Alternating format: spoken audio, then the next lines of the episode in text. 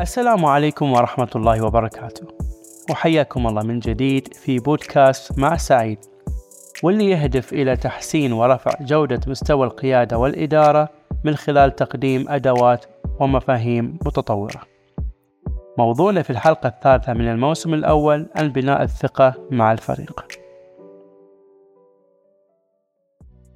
في عام 2017 انتقلت للعمل بمدينة أخرى ضمن نفس الإدارة.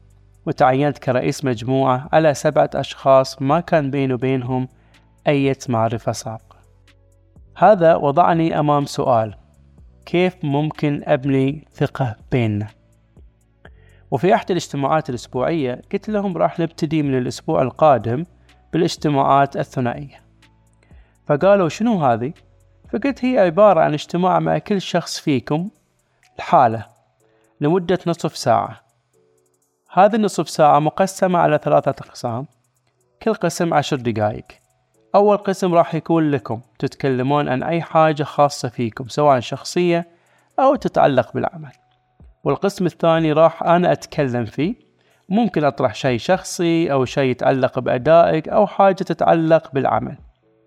والقسم الأخير راح يكون للمهام أو شيء نتفق عليه لتطوير العمل. طيب كيف ومتى نجتمع معاك يا سعيد؟ قلت لهم راح أعطيكم حوالي من عشرة إلى 12 وقت تختارون منهم.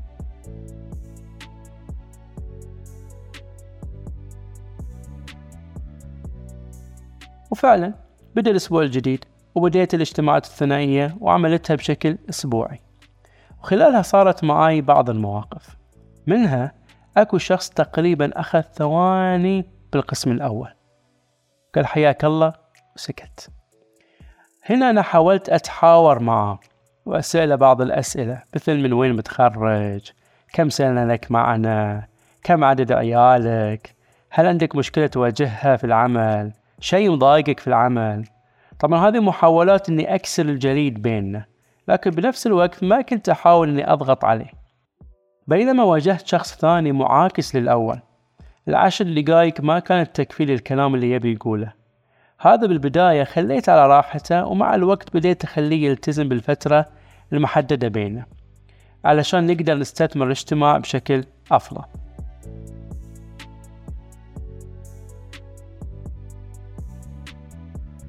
هذه الاجتماعات ساعدتني إني أبني جسور تواصل مع كل فرد في الفريق واللي مع الوقت خلتني أبني الثقة معهم. بديت أعرف كل شخص شنو نمط شخصيته شنو الطريقة المناسبة لأداء المهام معه وغيرها من الأمور. على سبيل المثال كان عندي شخص نمطه تحليلي وهذا معروف بالتنظيم. لذلك أي حاجة تحتاج جمع معلومات وتنسيق بالإكسل مثلا كنت أخليه هو اللي يجمعها ويرتبها. والأكثر أهمية بالنسبة لي إني بديت أفهم كل شخص فيهم كإنسان. بعدين كمهارات. بالإضافة أني عرفت الأمور اللي يحتاجها كل فرد لكي يطور من قدراته ومهاراته. بس السؤال هل هذه فقط الطريقة المناسبة لبناء الثقة؟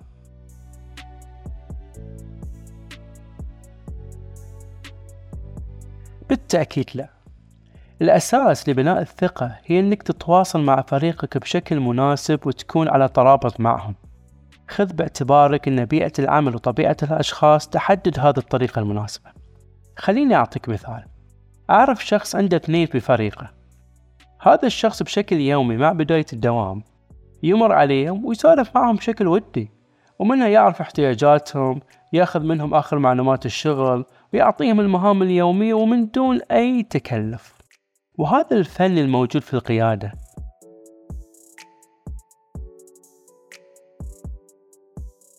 تبقى الفكرة الأساسية أنك أنت تضع في حسبانك كقائد أنك تحتاج تعرف احتياجات فريقك والتحديات اللي يواجهونها بحيث تقدر تساعدهم.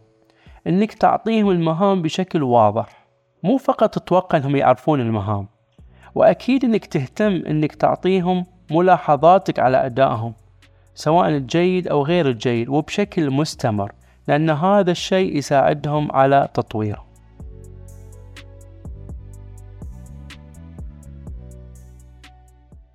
أخيرا كقيادي متوقع منك أنك تكون أنت المبادر ببناء الثقة مع فريقك وأنك تتحافظ عليها.